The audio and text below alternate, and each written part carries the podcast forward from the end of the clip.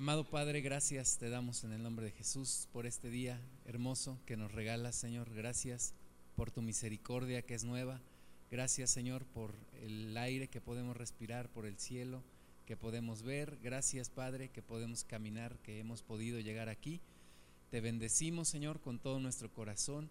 Gracias, Padre, que las cosas están en, en orden en nuestra vida, de tal manera que, que hoy no necesitamos estar en un hospital o en alguna cárcel o en algún lugar, Señor, con problemas. Gracias te damos con todo nuestro corazón, Señor, porque tú tienes cuidado de nosotros, porque tu mano es sobre nuestra vida, Señor. Y nosotros también, Padre, queremos hacer tu voluntad, queremos que se cumpla tu propósito en nosotros y, Señor, que podamos darte gloria en todo lo que somos, en todo lo que hacemos, en lo que pensamos, en todo lo que hay en nuestro corazón, Señor, a ti te demos la gloria tus manos, Señor, ponemos este tiempo, esta reunión, pidiendo tu presencia aquí con nosotros, para que realmente, Señor, seamos edificados, porque solo cuando tú nos ministras, solo cuando tú nos hablas, verdaderamente somos ministrados, somos edificados en ti. Pedimos, Señor, que tú llenes nuestro corazón, que tú hables a nuestra vida, que tú vivifiques cada palabra, Señor, que vamos a leer en este día. Tú la vivifiques, tú la hagas vida en nuestro corazón, Señor y que te manifiestes a cada uno de nosotros. Queremos pedirte que tú te muevas en nuestro corazón, que tú dirijas todo, Señor, y que podamos sentir tu presencia y podamos alabar tu santo nombre. tus manos, Señor, ponemos este tiempo.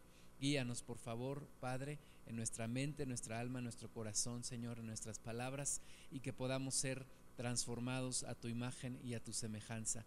En tus manos, Señor, ponemos nuestros hermanos que vienen en camino sean traídos con bien en el nombre de Jesús y puedan juntamente con nosotros buscar tu rostro, Señor.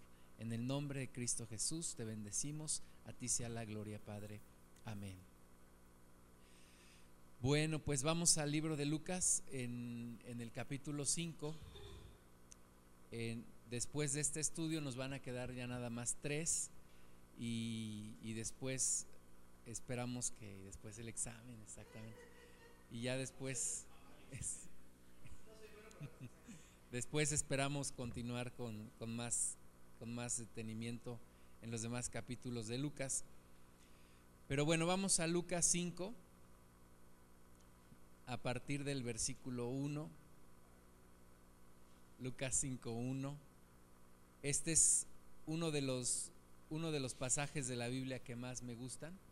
Es un pasaje muy hermoso en donde el Señor llama a tres de sus discípulos. Lucas 5.1 dice, aconteció que entrando Jesús junto al lago de Genezaret, el gentío se agolpaba sobre él para oír la palabra de Dios. Y vio dos barcas que estaban cerca de la orilla del lago, y los pescadores, habiendo descendido de ellas, lavaban sus redes. Y entrando en una de aquellas barcas, la cual era de Simón, le rogó que la apartase de tierra un poco, y sentándose enseñaba desde la barca a la multitud. Cuando terminó de hablar, dijo a Simón, boga mar adentro y echad vuestras redes para pescar. Respondiendo Simón le dijo, Maestro, toda la noche hemos estado trabajando y nada hemos pescado mas en tu palabra echaré la red. Y habiéndolo hecho, encerraron gran cantidad de peces y su red se rompía. Entonces hicieron señas a los compañeros que estaban en la otra barca para que viniesen a ayudarles. Y vinieron y llenaron ambas barcas de tal manera que se hundían. Viendo esto, Simón Pedro cayó de rodillas ante Jesús, diciendo, Apártate de mí, Señor, porque soy hombre pecador. Porque por la pesca que habían hecho, el temor se había apoderado de él y de todos los que estaban con él. Y asimismo de Jacobo y Juan, hijos de Zebedeo, que eran compañeros de Simón. Pero Jesús dijo a Simón, no temas, desde ahora serás pescador de hombres. Y cuando trajeron a tierra las barcas, dejándolo todo, le siguieron. Bueno, empieza este capítulo 5 hablándonos eh, de Jesús junto al lago de Genezaret. Ya habían pasado muchas cosas, ya había el Señor Jesús hecho muchos milagros, había sanado a la, a la suegra de Pedro y ahora dice que estaba junto al lago de Genezaret. Este lago de Genezaret también se le conoce como Mar de Galilea. Era un lago muy grande, un lago muy extenso, era de lo más relevante que había en la región de Galilea, era este lago. Este gran lago que era tan grande que incluso, como les digo, se conoce también como el Mar de Galilea, también se le conoce como el Mar de Cineret. Este Mar de Cineret ustedes lo pueden encontrar anótenlo y después lo pueden ver en números 34.11 o también en Josué 13.27. Es el mismo lugar, el mismo lago del que habla la Biblia en el Antiguo Testamento. También se le conoce como el mar de Tiberias. Mar de Tiberias, este lo pueden encontrar en Juan 6.1 o en Juan 21.1. Es el mismo lago de Genezaret, que se le conoce como mar de Tiberias o como mar de Cineret o como mar de Galilea. Y este, este mar eh, se le llama aquí en Lucas 5.1 lago de Genezaret porque al, nor, al noroeste de este lago había una, una planicie muy fértil llamada Genezaret. Entonces se le conoce así lago de Genezaret este lago, su principal fuente de, alimentación es el río Jordán.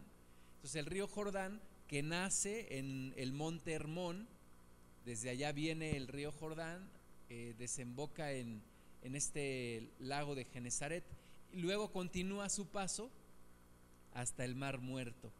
Entonces en este lugar estaba nuestro Señor Jesús, estaba allí eh, dice que el versículo 1, estando junto al lago de Genezaret, el gentío se agolpaba sobre él. La gente venía a buscar a Jesús, la gente quería escuchar eh, la palabra del Señor Jesús, quería escuchar la enseñanza, quería recibir milagros.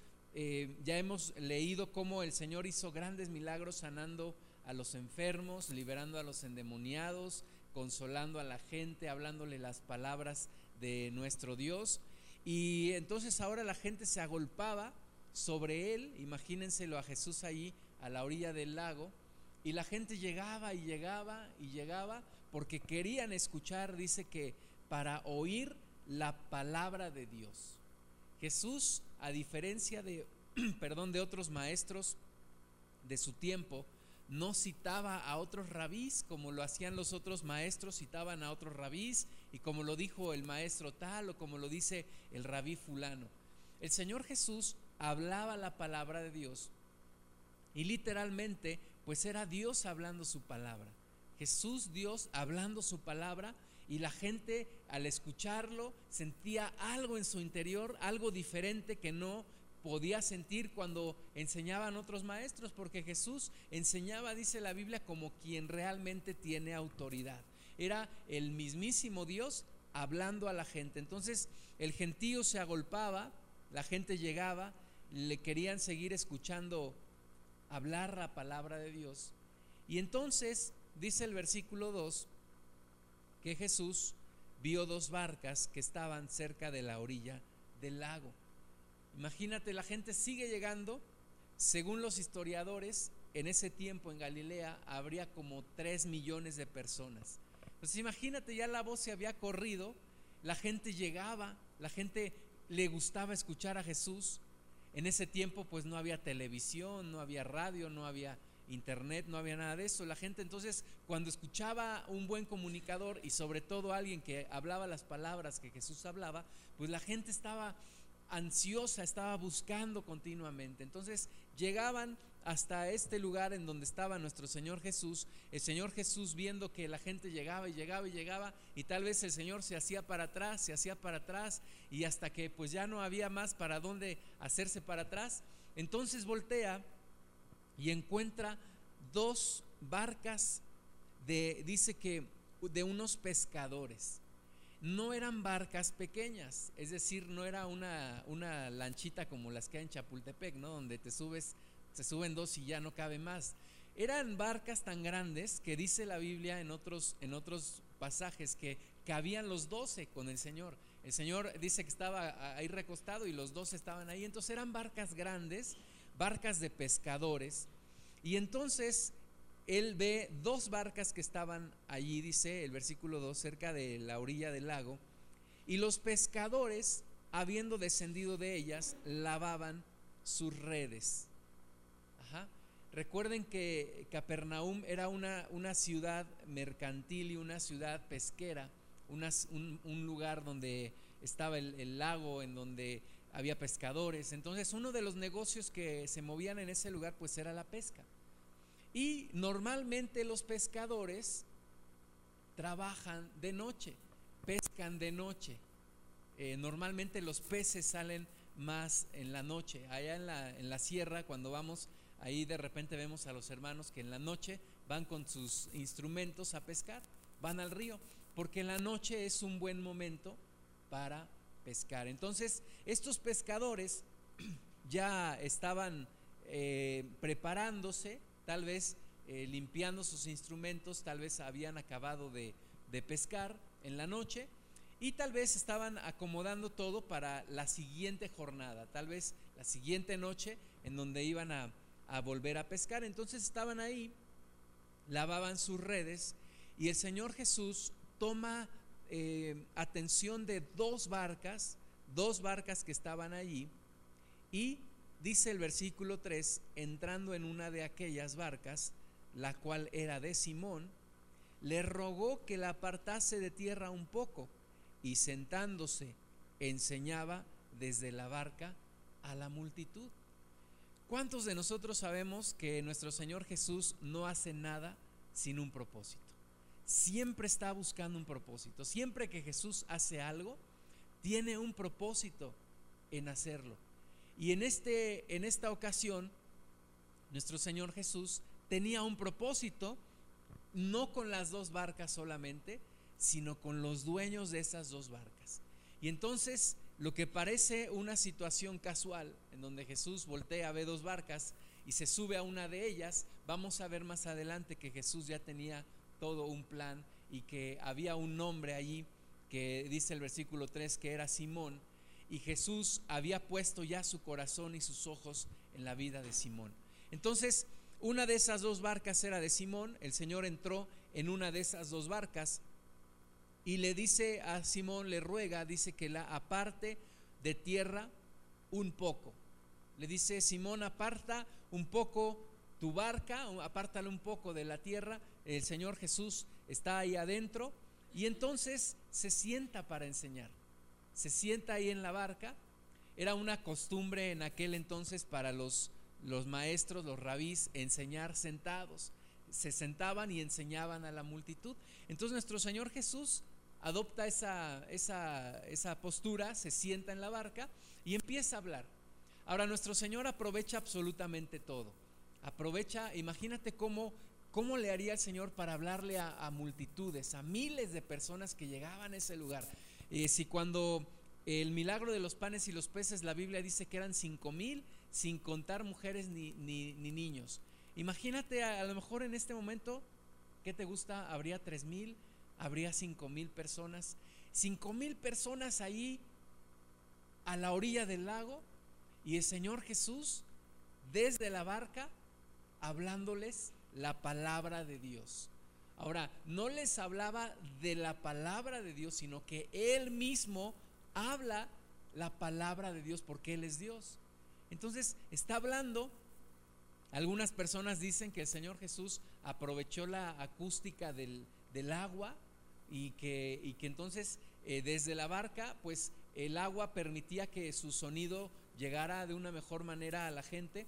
Otras personas piensan también que la brisa del lago a lo mejor soplaba y, soplaba hacia la gente. Entonces eso permitía también que su voz llegara hasta los que estaban allá en la multitud. Y el Señor enseña, y entonces dice que el versículo 4, cuando terminó de hablar, dijo a Simón, boga mar adentro y echad vuestras redes para pescar. Y esta es una de las, de las cosas que más admiro de nuestro Señor Jesús, que nuestro Señor Jesús no se queda con las multitudes, sino que nuestro Señor Jesús empieza a hablar personalmente, uno a uno con nosotros. Entonces, el momento que parecía irrelevante para Pedro, parecía un día más, parecía una jornada más en donde no habían pescado nada, además de todo, pero eh, estaban ahí remendando sus y lavando sus redes y acomodando sus instrumentos.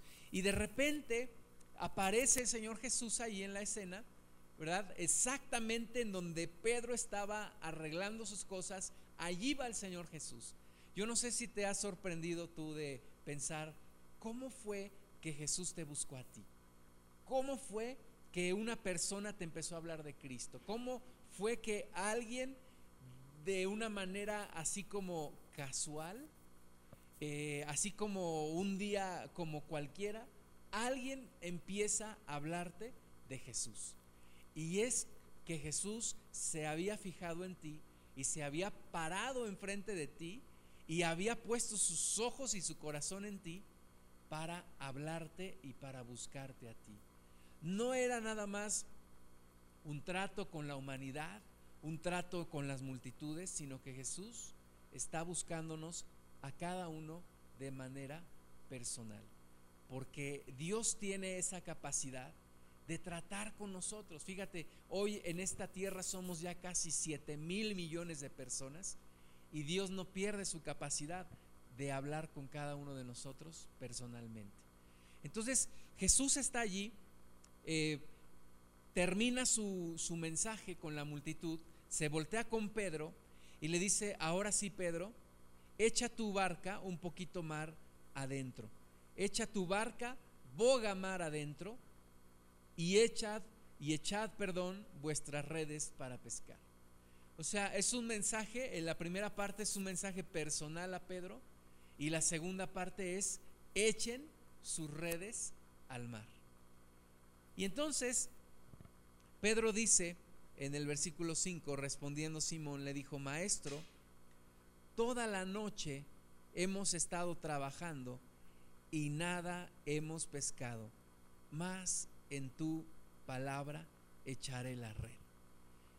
Uno de los puntos más importantes para un pescador, pues es que haya peces, ¿no?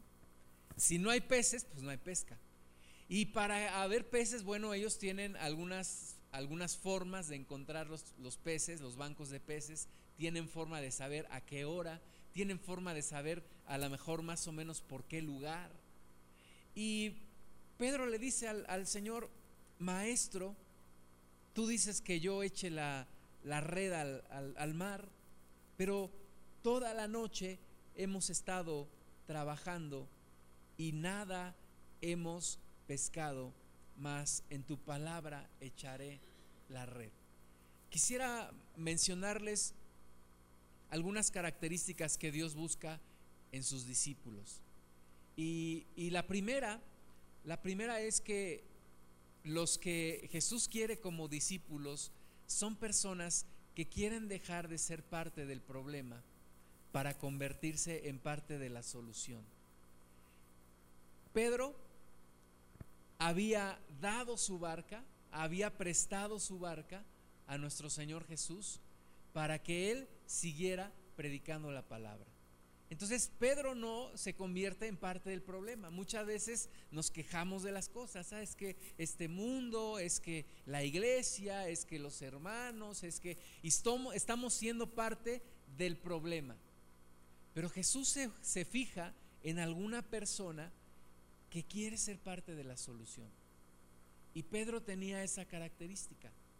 Pedro no, no negó su barca, no dijo, Señor, ¿por qué me pides a mí mi barca? Pídesela mejor a Juan, o pídesela mejor a Andrés, o, o dile a Santiago, Señor. Y mira, yo ahorita estoy bien ocupado lavando mis redes, mejor búscate otra barca. No, sino que Pedro, el Señor le pide su barca, Pedro le da la barca.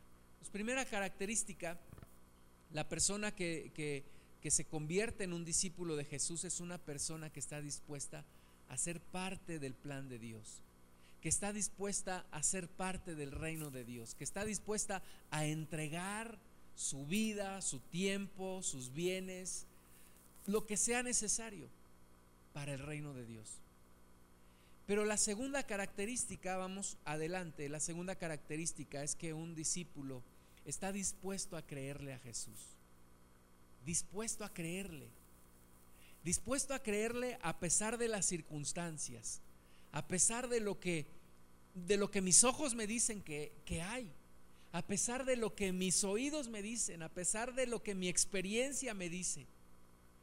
El Señor le dice a Pedro, boga mar adentro y echen sus redes al mar. Y Pedro dice, maestro, la palabra que, Pedro utiliza es una palabra no de una autoridad o de darle una reverencia especial al Señor Jesús. Eh, Pedro le dice maestro, como cualquier otro rabí, como cualquier otro maestro de la palabra de Dios, le dice maestro.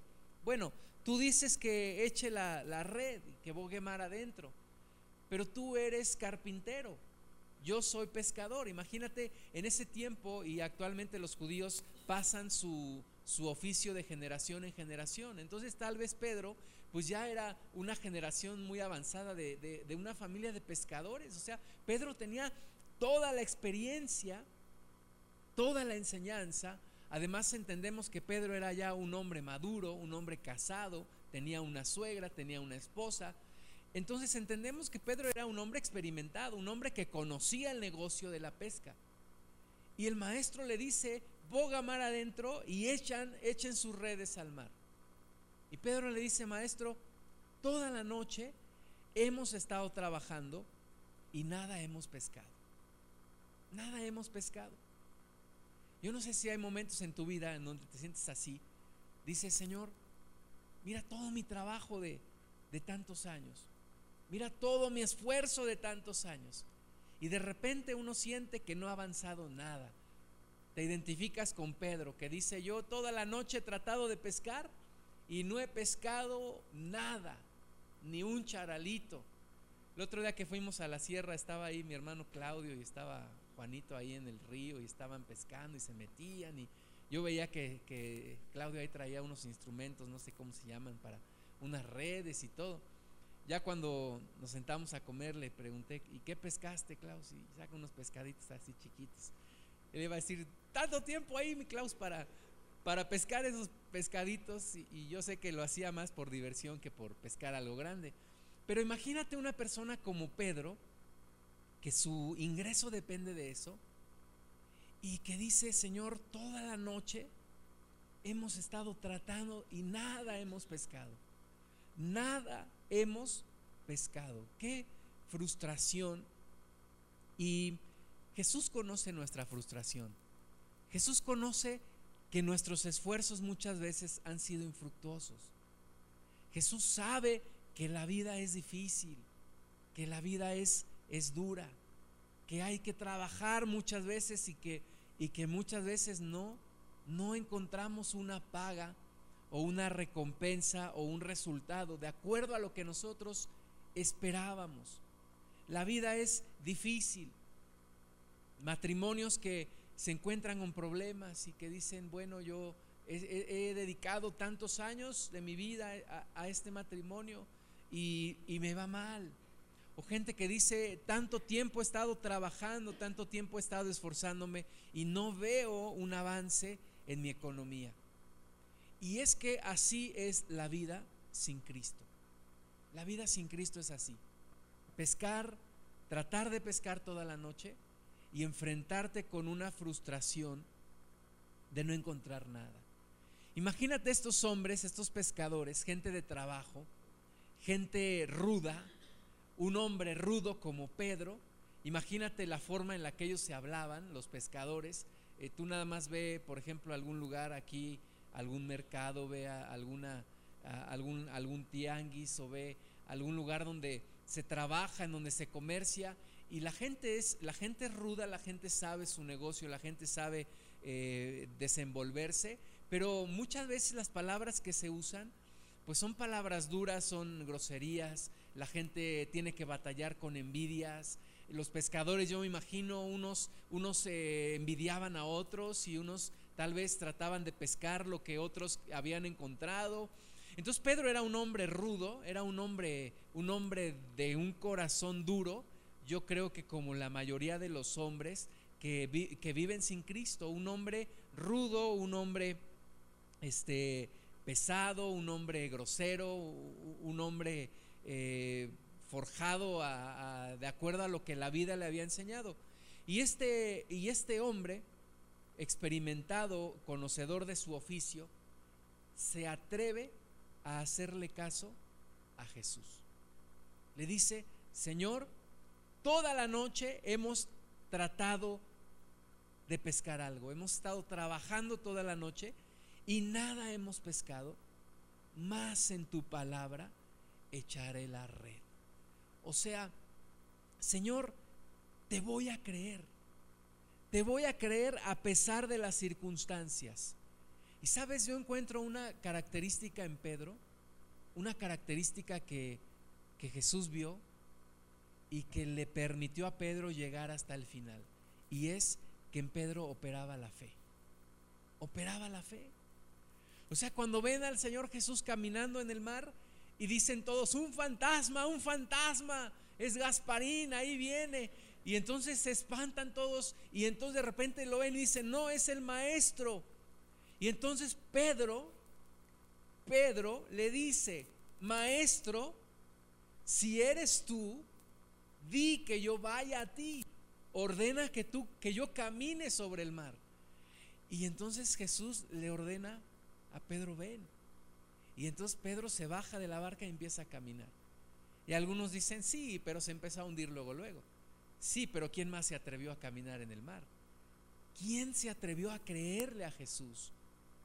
Este, este hombre, regresando a la segunda característica de los discípulos de Jesús, podía creer en Jesús. Podía creer en Él. ¿Y cuán necesario es para nosotros creerle a Jesús? Cuando el doctor te dice que estás enfermo. Cuando todo se viene en contra de ti. Cuando pierdes tu trabajo. Cuando tienes problemas en tu familia. Cuando tienes problemas con tus hijos. Cuando todo viene en contra tuya y el Señor Jesús te dice, boga mar adentro y echa tu red.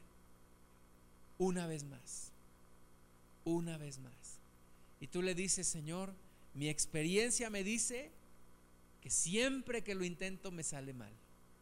Que siempre que lo trato de hacer, voy por lana y salgo trasquilado, Señor. Pero en tu palabra lo haré. Voy a creerte.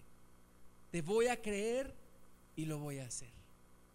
Y eso necesitamos si nosotros queremos ser discípulos de Jesús. Este texto yo me acuerdo cuando estaba en la, en la religión, en la iglesia católica, se cantaba una, una, una canción que la conocíamos como La Barca. Y yo me acuerdo de un texto muy especial que dice, eh, sonriendo, eh, dice, me miraste a los ojos y sonriendo dijiste mi nombre. Y yo me, yo me ponía a pensar, y yo decía, pues que realmente llegará el día en el cual Jesús me mire y, diga mi nombre? ¿Realmente me conoce Jesús? ¿O yo puedo creer que Jesús cuide a la humanidad así como a una multitud, ¿no? Pero para mí era increíble, y de verdad digo la palabra increíble, o sea, yo no lo podía creer, que Jesús un día me mirara a los ojos y me llamara por nombre. Y esto es la, la cosa más hermosa cuando tú entiendes este, este texto, porque de la forma que Jesús llamó a Pedro, es la misma forma que Jesús te llama a ti. De la misma forma. Un día eh, parece que es un día normal, parece que las cosas empeoran, parece que todo va de mal en peor, parece que, que no hay solución, no hay salida, parece que vas a terminar tu vida mal. Y un día un día Jesús se sube a tu barca. Un día, así como de una manera casual, te encuentras escuchando a Jesús y de repente Jesús voltea hacia ti y te llama por nombre. Y, se sube a tu barca. Y, y, te pide que hagas cosas que, que ya has intentado, pero que nunca te han salido bien. Que te has frustrado, te has desgastado, has echado muchos años de tu vida. Y como dijo un día el padre de José, Israel, dijo a Faraón, Faraón, mis días son pocos y malos. Y a veces uno dice, mis días han sido malos, no he recogido lo que yo quería. Pero cuando te encuentras con Jesús y Jesús te dice, haz lo mismo que hacías antes, pero ahora yo te voy a guiar, ahora yo te voy a decir en dónde, a qué horas y de qué manera. Y entonces, ¿qué es lo que tienes que hacer? Pues una vez más, una vez más, echar tus redes al mar. Y una vez más, hacer lo que has hecho toda la vida. Pero ahora en la palabra de Jesús. Ahora en el nombre de Jesús. Echa la red. Tenemos que tener la capacidad para creerle a Jesús, no solo cuando nos llamó, sino cada día de nuestra vida. Cada día de nuestra vida, cuando parece que la vida se agota, cuando parece que todo se va acabando, necesitamos volverle a creer al Maestro. Y decirle, pues Señor, he estado trabajando toda la noche y no he pescado nada más, porque tú me lo dices, voy a seguir, voy a continuar, voy a seguir. El, el, viernes pasado estuvimos en la tierra de mi papá, les ha escaseado el agua y nos decía una persona que está trabajando allá, abre la, la llave del tinaco y, dice, pues ya no hay agua, ya no hay agua y, y de repente yo veía una gotita cayendo de la, de la llave. Y sabes que de repente así se siente la vida, como que ya todo se acabó, como que ya no queda nada, como que ya no hay fuerzas, como que ya no hay nada por lo cual seguir. Pero Jesús dice, una vez más, una vez más, boga mar adentro y echa tu red al mar. Y cree, cree en Jesús. Y Pedro fue capaz de hacerlo, dice el versículo 6, habiéndolo hecho, habiéndolo hecho. Un discípulo no se queda en las intenciones, un discípulo obedece la palabra de Dios. Un discípulo no es solamente el que escucha la palabra de Dios, es el que obedece, el que transforma la palabra en acción el que escucha el consejo, pero hace, el que no solamente desea el cambio, sino el que opera el cambio. Hecho esto, dice, habiéndolo hecho, dice, Pedro lo hizo, Pedro obedeció. Necesitamos escuchar la palabra y necesitamos obedecer a nuestro Señor Jesús. Tú necesitas escuchar la voz de Dios todos los días. Necesitas escuchar la voz de Jesús todos los días. Haciendo aquí un espacio, vamos al libro de Juan en el capítulo 10, en el versículo 27.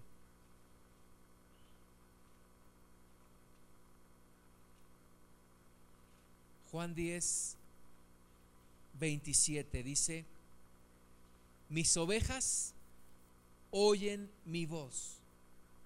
Pues primera característica de las ovejas de Jesús, dice, mis ovejas oyen mi voz.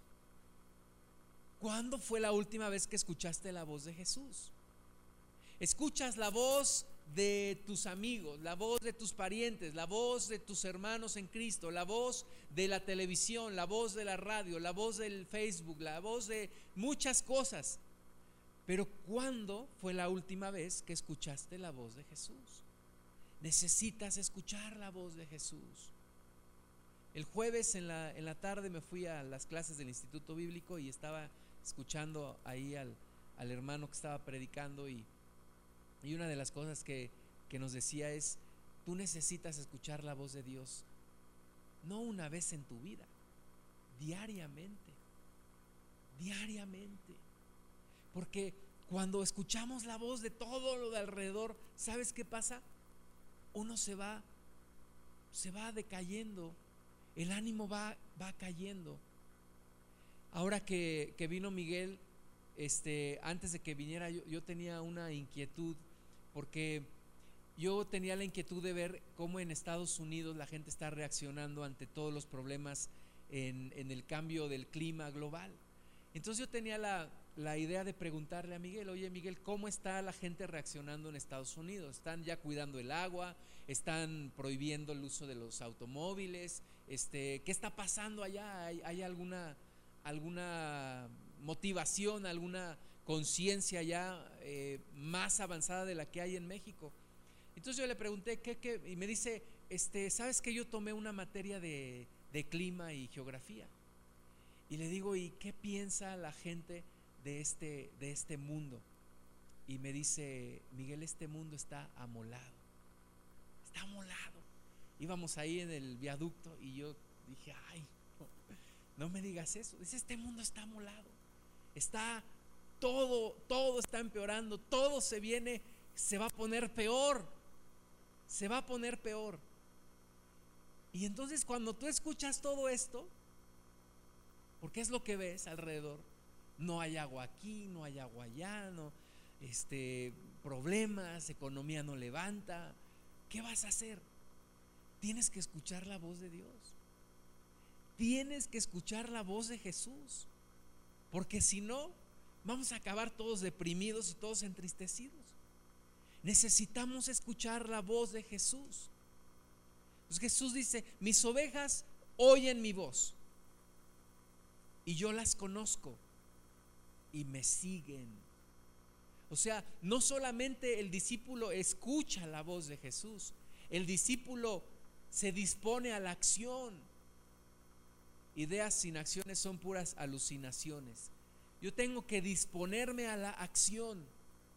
Escucho la voz de Jesús y le sigo. Le tengo que seguir. Y aunque la situación alrededor sea difícil, si escucho a Jesús y le sigo, Él tiene un camino para mí. Él tiene un camino en medio del desierto. Él tiene un camino aún en medio del mar. Él tiene un camino y yo lo voy a seguir. Y voy a cumplir el propósito para el cual me tiene aquí. Entonces la iglesia en estos tiempos tiene que escuchar la voz de Jesús y tiene que disponerse a la acción. Jesús sabía hace dos mil años los tiempos que nos iban a tocar vivir a nosotros. Y por eso la Biblia nos sigue diciendo, escucha su voz y síguele. Escucha su voz y síguele. No te dejes deprimir por todo lo que hay alrededor. Escucha su voz y síguele. Sigue habiendo esperanza, sigue habiendo un camino, sigue habiendo una oportunidad, sigue habiendo bendición de Dios. Entonces Pedro escuchó a Jesús y le obedeció. Y encontró dice Lucas 5, 6, habiéndolo hecho, encerraron gran cantidad de peces y su red se rompía. O sea, en medio de la crisis, en medio de los problemas, en medio de las circunstancias que parece que todo se cierra, tú necesitas escuchar la voz de Jesús y verás los milagros de Jesús vas a ver los milagros de Jesús. No tienes que ir y hablar con tu comadre, comadre, ¿cómo ves? No, no, cada, está, cada vez peor. peor, dice, ¿no? Cada vez esto está peor. No, no, no, vas con el, prendes la noticia a ver qué dice López Dóriga. No, este mundo está contaminado, está peor. ¿Qué te dice todo alrededor? Que todo está mal. Pero en medio de un mar en donde parecía que no había peces, ahí, en ese lugar, el Señor Jesús guía a Pedro y en ese lugar se da un milagro. Un milagro porque Jesús es omnisciente. Y Jesús sabe en dónde están los peces. Y Jesús sabe en dónde están las oportunidades. Y Jesús sabe qué es lo que Él tiene para ti. Jesús conoce qué es lo que tiene para ti. Aunque sea el momento más oscuro, el momento más difícil de tu vida, Jesús sabe que tiene una bendición para ti. Y Pedro, en una etapa en donde había trabajado mucho y recogido poco, dice que encerraron gran cantidad de peces y su red se rompía. La gente que ve los milagros de Dios es gente que escucha la voz de Dios. Me acuerdo en un momento de mi vida yo le preguntaba a, quien fue mi pastor, le decía, este, ¿por qué no hay milagros de Dios? ¿Por qué no hay milagros como aquí en la Biblia? Y él me decía, si hay milagros, nada más necesitas estar en el lugar indicado para verlos. Y he visto milagros. El otro día estaba escuchando a mi esposa hablar de testimonios que nos han pasado aquí. Y yo dije, pues, ¿cómo es posible que a mí ya se me han olvidado esos testimonios? Y los oigo y, es como, como decir, pasó en otro lugar, no, pasó aquí, pasó aquí. Son testimonios, son milagros que Dios hace. Dios sigue haciendo milagros, Jesucristo sigue haciendo milagros. ¿Cuándo? Cuando escuchas su voz y cuando obedeces a su voz. Dices, ¿cuándo voy a ver un milagro en mi familia? Cuando escuches su voz, es que ya sé lo que tengo que hacer. Bueno, cuando lo hagas, cuando escuches su voz y le obedezcas, viene el milagro. Cuando no, pues nos cerramos a los milagros de Dios.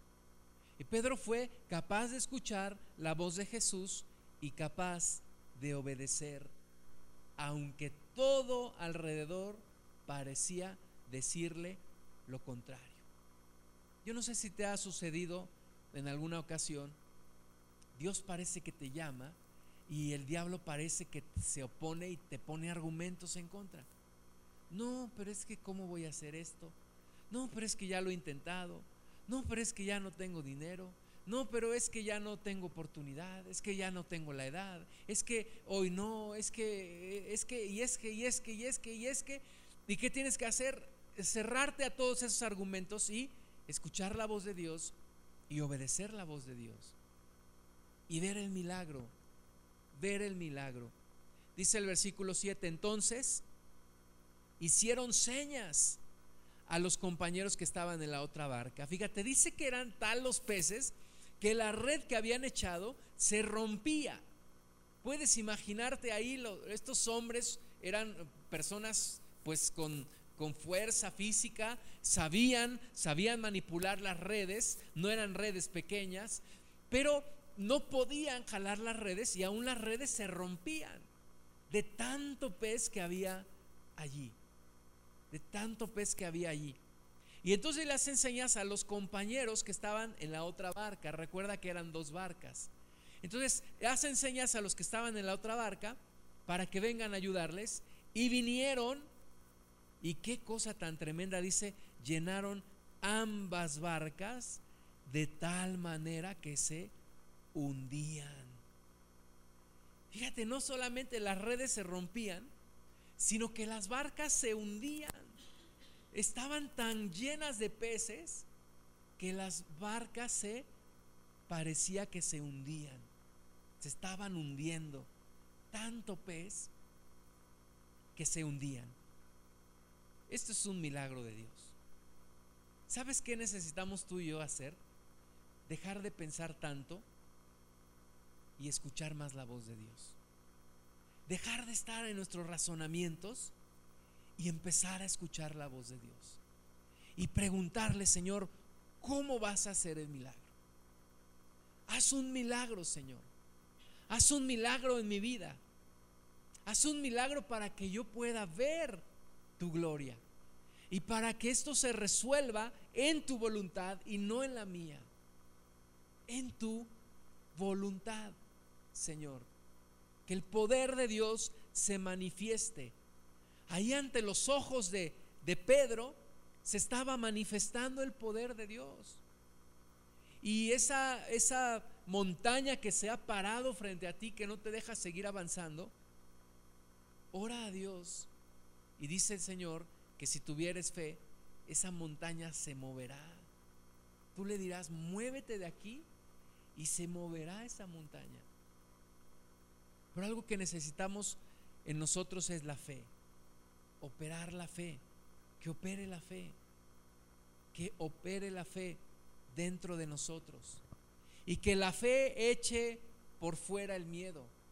Y que la fe eche por fuera la incredulidad. Vieron el milagro de tal manera que las dos barcas se hundían. Versículo 8. Viendo Simón, Pedro, viendo esto Simón Pedro, cayó de rodillas ante Jesús.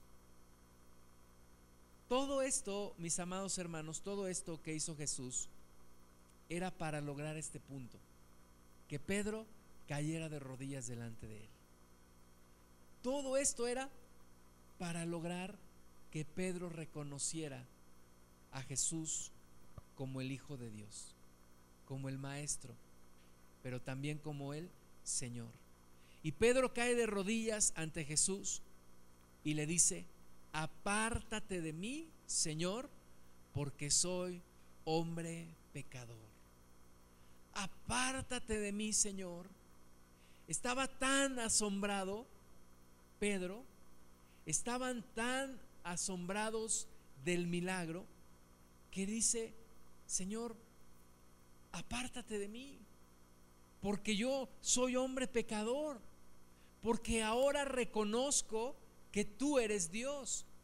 Ahora reconozco que tú eres el Mesías, pero también tengo que reconocer mi condición pecadora. Tengo que reconocer que en mí hay pecado. Y una persona que, que va a ser un discípulo de Jesús tiene que pasar por este momento de arrepentimiento. Tiene que pasar por este momento de avergonzarse de quién es. Tienes que pasar por un momento en el cual te avergüenzas delante de Dios. Y aún le dice, Señor, no soy digno de ti. No soy digno de ti. No soy digno ni siquiera de que hayas puesto tu mirada sobre mí. No soy digno. Tal vez eh, Pedro le, quería decir al Señor, Señor, tal vez no sabes quién soy yo, no sabes lo que yo he hecho, no sabes verdaderamente la clase de hombre que soy. Mejor apártate de mí, Señor Jesús. Mejor aléjate. Señor, no soy la persona que tú buscas. No soy la persona que tú quieres. No soy la persona que tú necesitas, Señor mejor aléjate de mí, aléjate de mí. Yo no sé si alguna vez tú se lo has dicho al Señor, yo sí se lo he dicho, Señor, yo no soy la persona que, tú quieres, yo no soy la persona que tú necesitas. Y, nunca me he atrevido a decirle mejor, apártate de mí, ¿no? Porque yo sé que ese día estaría completamente perdido. Pero muchas veces he llegado con el Señor, decirle, Señor, no soy la persona que tú necesitas. No soy la persona que, que tú quieres. Me desilusiono de mí. Perdóname, Señor Jesús. Y aquí viene una, una parte bien hermosa. Dice el versículo 9, porque por la pesca que habían hecho, el temor se había apoderado de él y de todos los que estaban con él. O sea, sabían quién era el maestro, sabían quién era Jesús. Ahora no le dice maestro, Pedro le dice Señor. La palabra que Pedro utilizó fue la palabra curios, que quiere decir Señor, pero un Señor con una autoridad divina. Es el, el Señor, es el Dios. Y Pedro le dice, Señor, apártate de mí, porque soy hombre pecador. Y estaban ahí, dice asimismo, Jacobo y Juan, hijos de Zebedeo, que eran compañeros de Simón. Pero Jesús dijo a Simón, no temas, no temas. O sea, cuando el pecador está delante de Dios, está delante de Jesús, y el pecador dice, apártate de mí, Señor, no sabes quién soy, yo soy hombre pecador, aléjate de mí. Y sorprende la respuesta de Jesús porque Jesús está buscando reconciliación. Jesús no está buscando apartarte de Él. Jesús está buscando acercarte a Él. Qué hermosa respuesta de nuestro Señor Jesús. No temas, desde ahora serás pescador de hombres. Desde ahora serás pescador de hombres. Jesús le da un nuevo propósito, un nuevo destino a la vida de Pedro. Un nuevo propósito. Y qué bonito termina el pasaje, versículo 11, cuando trajeron a tierra las barcas, dejándolo todo, le siguieron. Lo dejaron todo y fueron capaces de seguir a Jesús. Voy a repasar los puntos que Jesús vio en Pedro y que le permitieron a Pedro ser discípulo de Jesús. Punto número uno, Pedro fue parte de la solución y no del problema. Él dio su barca para arreglar algo que, que el reino de Dios necesitaba y él lo dio. Punto número dos, Pedro fue capaz de creerle a Jesús. Creyó en su palabra, creyó en lo que Jesús le decía y fue obediente y lo intentó una vez más. Una vez más, aunque todas las circunstancias decían que no, pero él lo intentó una vez más. Punto número tres. Pedro vio el milagro, vio el milagro, vio esta gran pesca. Y punto número cuatro, reconoció la mano de Jesús en el milagro. Reconoció que era Jesús. ¿Cuántos reciben el milagro y se olvidan de Jesús? ¿Cuántos reciben el milagro y dicen, es que yo siempre estuve confiado. Es que yo siempre supe que iba a salir adelante. ¿No? Pedro cae de rodillas delante de Jesús, reconoce, reconoce que el milagro fue de Jesús. Punto número 5, se arrepiente. Se arrepiente. Y punto número 6, dejándolo todo, le siguió. Lo dejó todo. Dejó su negocio próspero.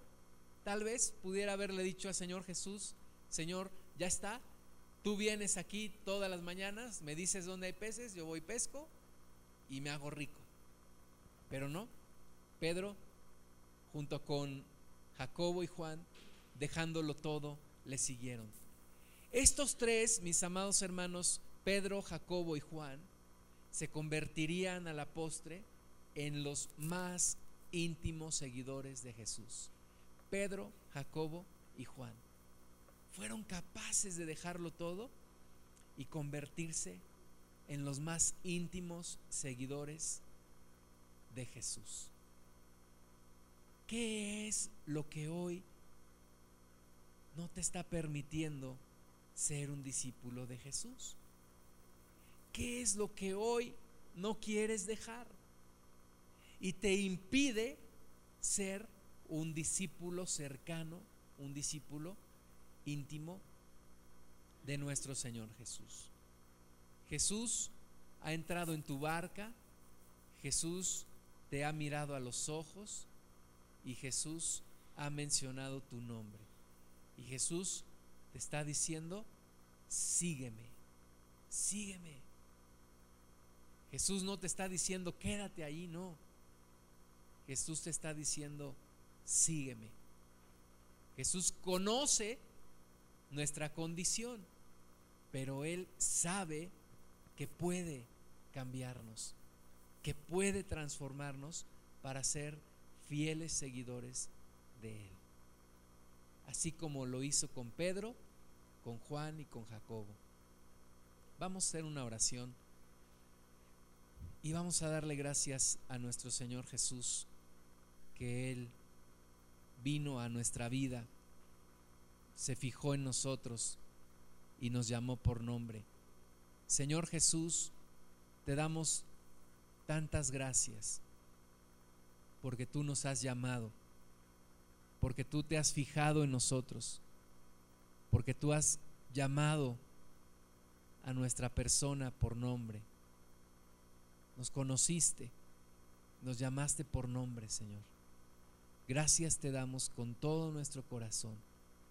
Tienes el poder para cambiarnos a cada uno de nosotros, para transformarnos, Señor, en la persona que tú deseas que seamos.